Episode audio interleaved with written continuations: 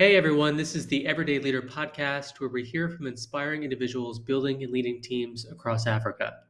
Today I speak with Dinah Njuguna from Nairobi, Kenya. She is passionate about entrepreneurship and enabling individuals, especially in emerging markets, to access the right network, skill set, and capital to grow their company to the next level.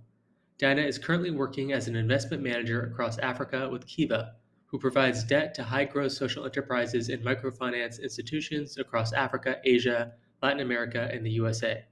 Previously, she worked with Endeavor, a company that supports high growth companies through technical support and venture capital investments. As a result, Dinah has deep exposure and experience on how companies can scale with the power of a reliable and well developed network, smart capital, and a sound business model. Dinah holds a master's in finance, investment, and risk from the University of Kent in the UK and a Bachelor's of Science in Actuarial Science from Jomo Kenyatta University of Agriculture and Technology in Kenya. In this episode, Dinah and I spoke about creating space for making mistakes firsthand, the importance of establishing your credibility when working with others, and how remote work has made her more mindful of time management and team collaboration. I hope you can enjoy our conversation. Hi, Dinah. Welcome to the Everyday Leader podcast. Really excited to speak with you today. Thank you, Chris. I'm also excited to be here and to uh, have this conversation. Thank you for having me. So, you've worked in the kind of startup space for many years, and you currently serve as an investment manager for Africa at Kiva. Uh, but before we dive into that, I'd love to have a step back a little bit and, and have you reflect on an early leadership experience and how that has shaped your career. As you've said, like I currently work at Kiva, uh, but before that, I've worked at multiple organizations that were very um, well. They were they were new, in other words, startups in their in their uh, sectors, and therefore, by default, everybody had to be a leader, and you had to either manage a team or an item in the organization. And the first time I was a leader was at the first organization that I really worked for. Um, and uh, this involved hiring and, and firing people and training teams, uh, coming up with projects. It was very end on end and was the first time kind of having that um, that res- much responsibility at a very young age. I was just 21 years when that really happened. Um, and I think that really shaped me because the first time I was a leader reporting directly to the CEO, there were very many uh, friction areas because it was always trying to really speak to what I know other than having a team collaboration in how in terms of how I worked with the team and with the leader at that time. And over time, I found myself more aligned in what the um, the senior management team and uh, the team that I work with do want, and then bring that together, and the outcome is often uh, better than it will have been if we stuck to uh, one way.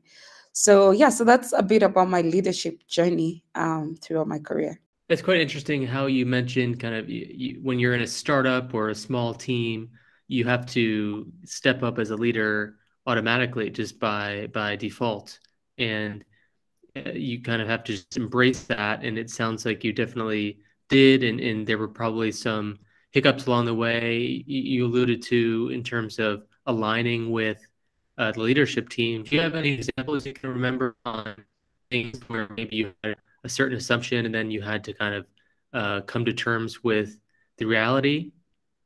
Yeah, sure. So my my boss at the beginning of my career was was super was super chill. Like it was very calm. Um, and and well, um, I, I would have an agenda. Um, so it's something I guess I guess with with my personality whereby you're like, okay, we're moving from A to Z, and this is how we're going to move from A to Z. This is the structure that we'll have as we do that. So um, my boss would look at me and he's like, you know what, like you'll get to like C and it won't work, and this is why it won't work. And I'm like just because you didn't do it, I will do it, and I'd go ahead and do it. And then it doesn't work. Um, and and it was it was a chance for me to fail. Like he allowed me to really grow in grow grow as a person and in terms of kind of trusting that that that way of of really of really working. So um yeah, so so I guess that's that's like one one I guess point I can I can try to give out on here without sharing too much information. Uh, but yeah, but just being allowed to fail fast and learn fast and go to the next level of leadership. I think that's one thing that I learned. It's funny because it's true that sometimes you just need to let people make the same mistake that you made because maybe it's less less risky. It's not not a huge mission critical uh, yeah. thing if, if it fails again because you know someone can share their story and say, "Look, it didn't work for me," and that yeah. person can be really dug in and say, "Well, I'm going to make it work."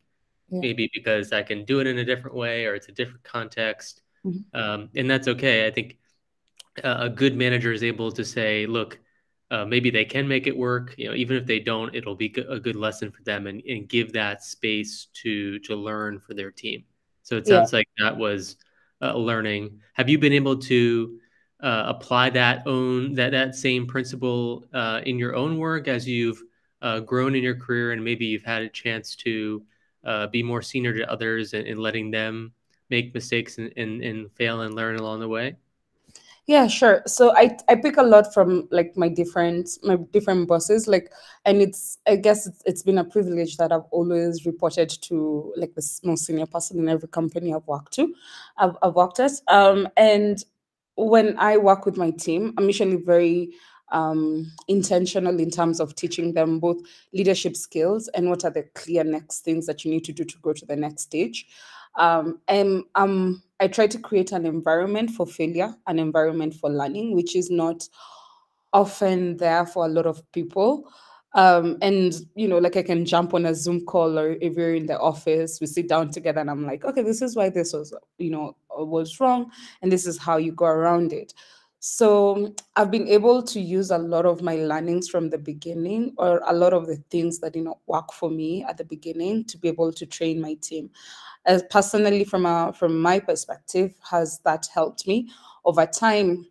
I've been able to accept other people's opinions um, and and kind of collaborate like if it worked for someone else going to the deeper question of why didn't it work? What were the gaps? What was the environment at that time? Can we try and do it in a different way this time? So there's more thought process into how you answer the question or rather how you you provide guidance to the team on your projects or your hiring or your expansion that isn't just up in the air based on quote unquote theoretical uh, knowledge, but more of like experience and actual um, work that has happened in the organization. And you, have done a lot of uh, mentorship as well. Um, how do you approach that, and what motivates you to uh, go and mentor maybe uh, startup founders or others um, in the ecosystem? Yeah, sure. Um, so my my my conversation is I've never started a company. Um, so when you speak to founders, I've never started a company, but I've worked with companies that have been successful and, and seen the impact of what networks um, and the rights and the rights network around you can do to your organization. So for me, when it comes to mentorship, it's more of, hey, this is the right path. This is the person you need to be talking to. This is where capital is coming from. This is how you can hire talent. And a lot of this is based from my experience in a startup, in an investment firm, and also at an accelerator stroke investment firm. Um, secondly, when it comes to mentoring teams, uh, within organizations, I had to learn a lot on my own. It was all through YouTube, Googling, or asking questions. So it was a very steep um, growth in my career. And therefore, if I can make it easier for someone else, why not? The market is very new, especially in my sector, which is venture capital and impact investing. So, if we can be able to train as many people to go and eat, it makes Africa uh, an investable and viable market for returns, right? Mm-hmm. Um, and and also like people who want to leave uh, corporate jobs, which I understand why um, they would go into that. It's a more secure job uh, with how fast startups grow and even the statistics, how fast they fail. Um, so, so kind of speaking to them on how do you pick a, a right company to work at? How do you pick the right founder? What are the things you need to be looking at? Um, so that you don't um, you know you you you create a strong talent base in the in the sector. So for me mentorship is um, if if i can give back to my continent and to my country as much as possible uh, with my um, exposure and experience why not? Um, and that's the only way we can grow as a as a continent and as a country really. Yeah yeah, that, that's really powerful, and that I, I appreciated the point that you made around you know when you have conversations, you need to uh, articulate it and convey uh, the experience set that you're drawing upon, so that individual can uh, kind of uh, respect the the guidance that that's coming from you. So you know, being upfront to say, look, I haven't founded a company, but I've firsthand seen and worked at startups, and I've been on the capital allocation side so that's where my experience and my guidance will kind of be coming from. And that's super important because on the receiving end, as a mentee, uh, or in this case, a, founder, they're going to make a, a snap judgment uh, when they meet someone or when they're hearing particular guidance around should I even trust this person? And they yeah. kind of either consciously or subconsciously make that assessment on whether they're actually going to uh, give this person's guidance any weight. Uh, so it sounds like you've found um, kind of a, a point where you're, you're, able to say, this is where I'm coming from and, and have some legitimacy with that. Um, yeah. Uh, you, you, recently joined our peer coaching network uh, at Coffee Chat, and I'd love to hear from you on how those types of peer coaching conversations maybe are, are the similar or, and different from the mentorship uh, engagements that you've done in the past? So, so the peer coaching sessions are different. Often, um, in in a in a school setting, you have your peers and you exchange notes on your next career stuff. But when you're in um, in a professional setting, and like like for my current company uh, where I work right now, I've been remote throughout, so working from the house, whereby you really don't get to engage with people as much. Uh, with peer coaching, you get to meet people who are in the same mental space as you are, have the same ambitions. You're probably not in the same industry, but they have an idea of how to move to the next stage. Um, and that's different from mentorship because everybody is coming from, hey, we're at the same position. How are you moving to the next step? And I'll be like, how am I moving to the next step? etc. etc. So there's a way in which we both discuss that, which is very different from mentorship because from mentorship, the assumption is that your mentor probably has experience or exposure to your your um, your need as a mentee. Um, yeah and then just getting a friend out of your your current cohort of friends is interesting. So i find that super powerful um, especially right now with um, as as in my personal experience being remote. Um, yeah so i find that super helpful. Amazing. And so i think it makes sense now to chat about your work with kiva. So you mentioned you've been remote uh, since joining. Can you tell us more about what the organization does and what your role has been so far. Yeah, sure. Um, I can walk you through that. So Kiva is uh, a debt investor, and we we invest in social enterprises and microfinance institutions across Africa. And this is in your uh, in your four major cities in, in Africa and your other cities. So we're in 23 countries, and currently I manage about 12 of that in different regions. So Southern Africa, West, uh, West Africa, and East Africa, um, mostly Anglo speaking countries. Um, the company has been in operation for over 16 years. Um, yeah, and my day to day job is screening a deal, uh, presenting it to the team internally, and making an investment. And then that also comes with a lot of portfolio management on the side. So that's just following up with the companies, making sure payments are done, supporting them with projects, um, etc. So it's very, it's very exciting, um, and you get to see parts of Africa that um, I don't think I'd have ever seen if I was in any other organization. Uh, so yeah, so it's a very exciting and interesting, interesting job. Yeah. I remember coming across Kiva earlier in my career in the the agricultural space uh, in Kenya, and um, I know it's a, a, global organization.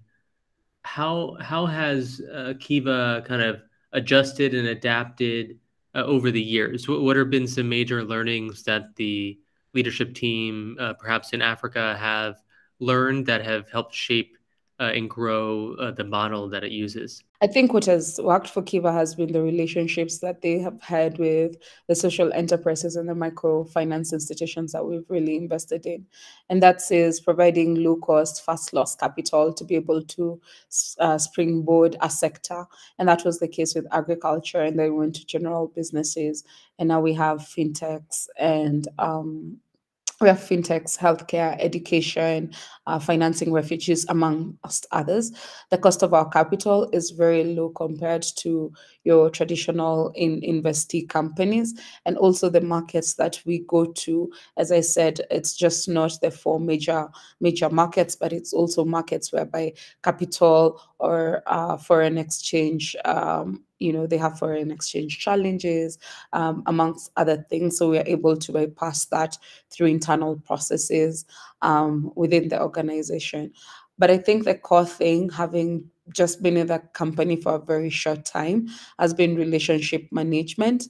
Uh, everybody that i've met uh, praises the organization for just how well they've maintained the relations with the clients and the people who work around um, any Kiva projects or um, yeah, any Kiva projects. So yeah, so that's what I'd give it as as a core thing for the organization. Yeah.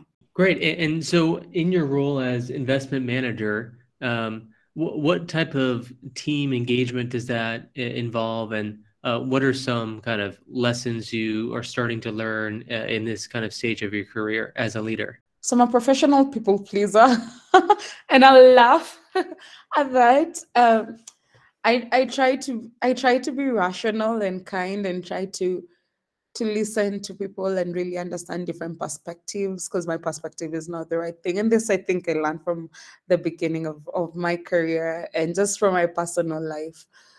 So the higher you go in your career, the more you have to really make decisions. And at times those decisions are very hard but you have to stick to them. So um so i think that's one thing that i'm really learning the more i i am in this position how to make a decision and really stick to it. Um and i try to also instill the same. So so how how how the company is structured is you have analyst associates and then the managers um, and and then the investment directors. So you try to instill to the same thing. Um, and then the second thing is collaboration like how to collaborate with every everyone. And this is all about managing down and up like how as a person who works with these investee companies and understands the gaps in the market how to do you drive an agenda to your bosses how do you uh, drive a concern or a win to your bosses in a way that still aligns with the overall organization strategy. That's one thing that you often don't get in schools, or um, you really don't get it anywhere. You get it over time. Um, and then the last thing is great. Like nothing works out as you want. And as a leader, you just need to have grit and you're moving forward without releasing the future. um, and in my cases, you can be doing a deal and you're like, will this really work? Um, maybe not. Um, but you just have to have grit and you have to really know how to manage the team's time um, overall so that you just ensure that um, that at the end of the day, the success is actually really felt. Um, so yeah, so I think I think um, I don't even fully answered your question, but yeah, but that, those are just some of the things that uh, soft skills that I've gotten from this. Yeah. Well, yeah, that really strikes me as uh, as a learning and as a skill needed as you start to grow in the ranks of, of a company and as you get comfortable in your career on this idea of settling into an organization, seeing how it's done, and then realizing and drawing upon your past experiences and worldview to say, well, actually, I think this one way of doing things or this one type of change needs to be made setting an agenda and trying to drive that not only within your team but across uh, the part of an organization.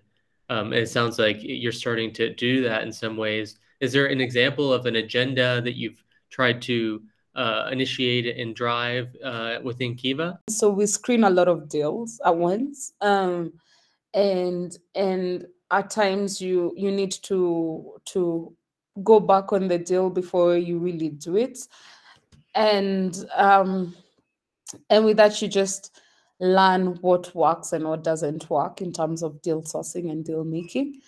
So I think I think that's that's a clear thing. Like like now um, even if a deal is brought from anywhere, you're like, hey, this is why this won't work. This is why this will work. Like now creating a structure into how we really go into doing into doing the deals other than just you know working on each and every one of them um so yeah so i think that's one thing that i've been active on um and my my my current uh, seniors or rather my current seniors very accommodative in terms of of listening to that and allowing that autonomy um, in making those decisions. And so, um, look, you mentioned that you know part of the team is uh, global. Um, how do you and how does the organization uh, plan on adjusting to either uh, the new normal of remote work, or is there some kind of hybrid work arrangement that's that's playing out so far? Um, so I think I think there's going to be a hybrid thing. It's still up in the air for the organization. Um, uh, so I assume it will be a hybrid thing at the end of the day. Yeah. Um, and and how have you um, kind of uh, found your way in this remote uh, environment? What what about your working style uh, and perhaps leadership style has um, gone well remotely, and, and what have you kind of maybe struggled to adjust uh, to so far?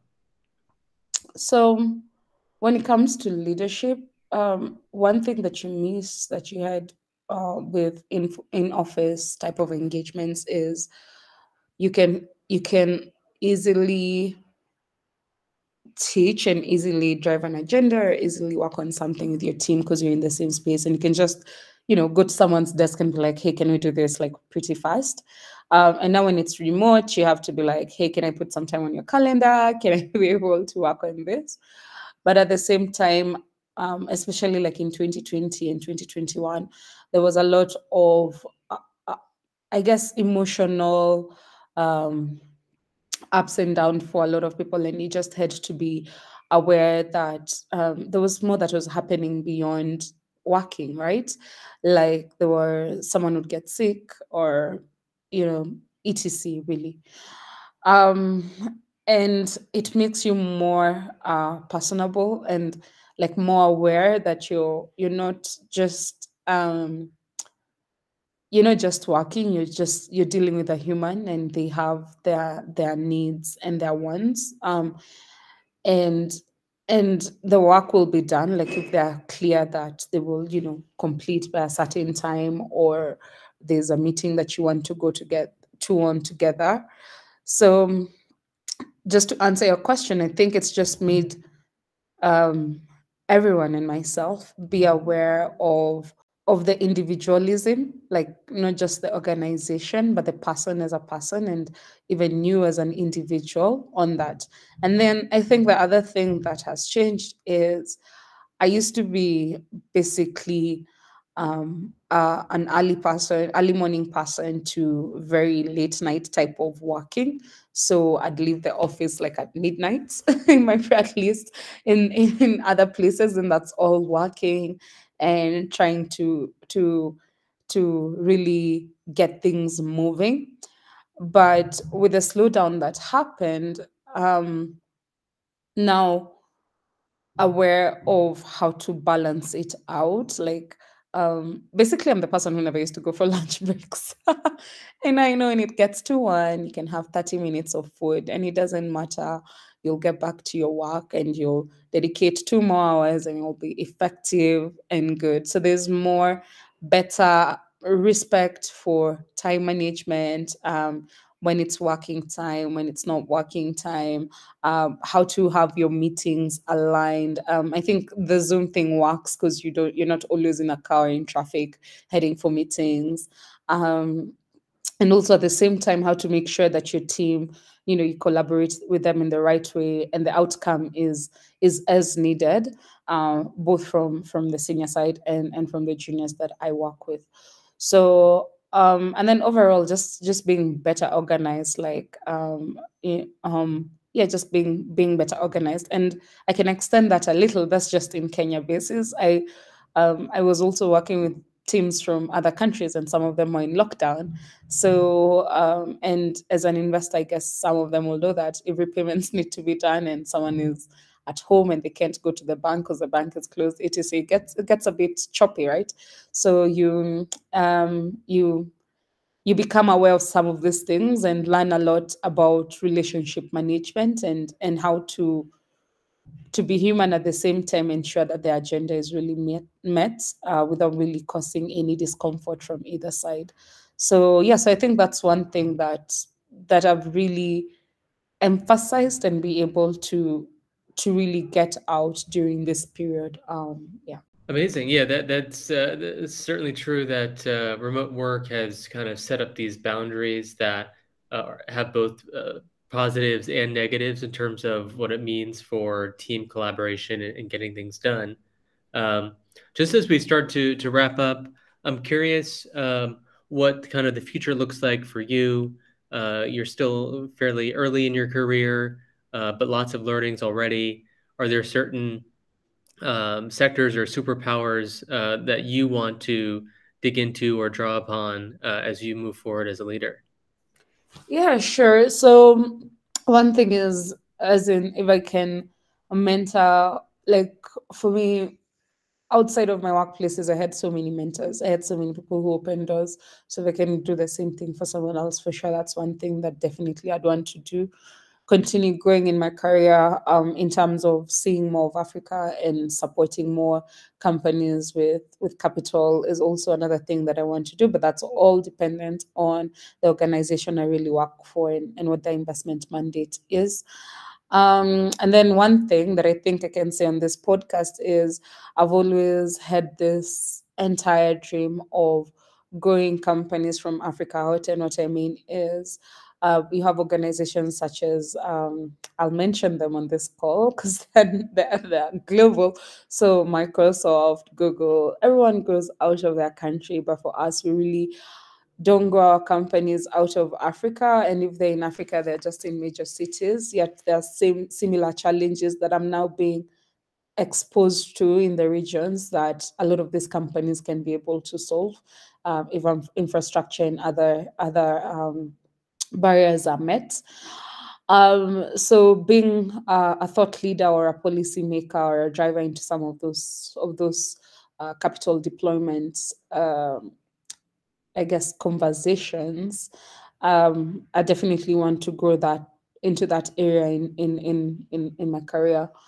Um, yes, that's high level what I'm thinking about. Yeah. Yeah, that's really exciting. It's a it's a good vision to be uh, contributing towards. I know I've started to come across more and more, uh, particularly software uh, focused companies that have uh, started in Africa and now have global markets, which is really exciting. It should definitely uh, work that way as well. So, thank you so much for sharing your leadership journey with us today and reflecting on some of the learnings you've had and some of the thoughts related to adjusting to remote work and thinking about how to grow your career in the African entrepreneurship ecosystem. So thanks, Dinah. Thank you, Chris, for having me. Um, and I look forward to listening to more of these conversations.